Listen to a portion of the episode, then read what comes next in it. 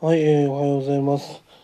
えー今回はですね、えーえー日本はですね、えーオリンピックを開催する資格はないということについて話していきたいと思います。いや、うん私はですね、日本は開催する資格ないと思ってるんですよ。まあ、それはなぜか。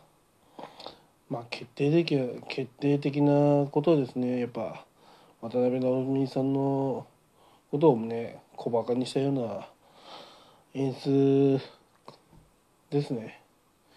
だからそういったのをなんか計画してたみたいで。なんかやめたみたいなんですけどそのね、えー演出家は。やめれば済むっていう話じゃないんですよね本当に。あのよくねあの 世界ではね多様性とかいろいろねジェンダーとかいろいろ問題になってますけどまあそういう人たちと共存していくんだっていう風なね話をしていく中でなんだろうな日本人同士が差別し合ってるっていうことが問題なんですよね。それもね組織委員会の人たちがそんなことをやってるっていうレベルなんですよね。本来ねそこの組織委員会にいる人っていうのは本当に優れてる人で、ね、人格もしっかりしてる人がね入ってるはずなのにそうじゃない人がいたんですよね。うん。ねまあどういうふうにお詫びをしたらいいかとかね言葉遣いはうまいんだけども謝る気がさっぱりないんですよね。本当にね日本の恥だなと私は思いながらあのニュースを見ました。どうやったらねそうやって人をねコケにできるのかなっていうね。多分ねそういう人っていうのは普段からそういうふうにね考えてるんですよ。人をコケにしながら。だからね今後その人が変わるかって言ったら変わりません。人間ねあの3歳三つ子の魂100までっていうことでもう3歳になったらね性格変わ変わらないんで。うん。だそういう人は性格変わらないんであの謝ったからといって許すわけはないんですよ。世間の皆さん全員許しませんよ本当に。ね渡辺さんはね世界大活躍してるけどから人をねなんでそんな小バカにできんなって世界からも批判があるようです。まあ当然の話ですよね。うん。自分のねあの住んでる国の人をまず差別するっていうねいや一番やってはいけないことをやってますからね。他国をす差別するのもダメですが自国の人をね差別するなんてもってのほかですよね。うん。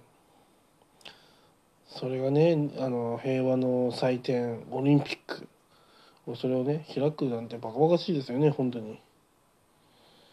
何やってんのって本当に言いたくなっちゃいますよ私は。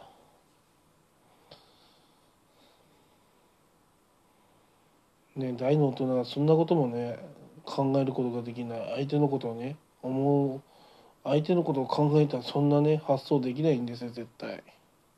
どうやったらそんな発想になるのかってね。多分常に人をバカにしてるんですよそういう人は。うん。そういうふうにしか思いませんね。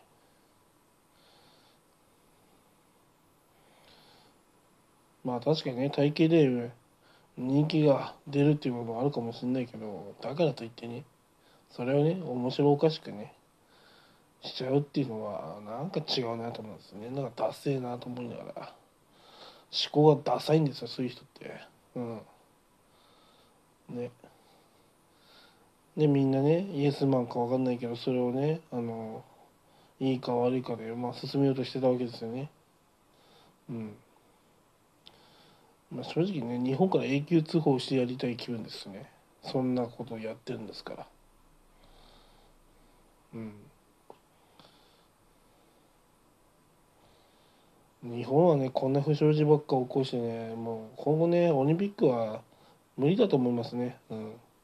ていうかね今回ね参加すあの開催する資格もありませんよ本当に。はい私はそう思いました、やっぱねあの人をね尊重できないような組織委員会が、うん、あるって時点でダメですね。全員ね解雇をしてからまたねちゃんとできるか開催できるかというのを考えた方がいいと思います、うん、全員解雇しない限りですねダメですね、うん、人選選びもですね適当ですねかなり。うん。これだったらね。私はね演出した方がマシですよまだ。うん。誰の怒りも変わりませんから。うん。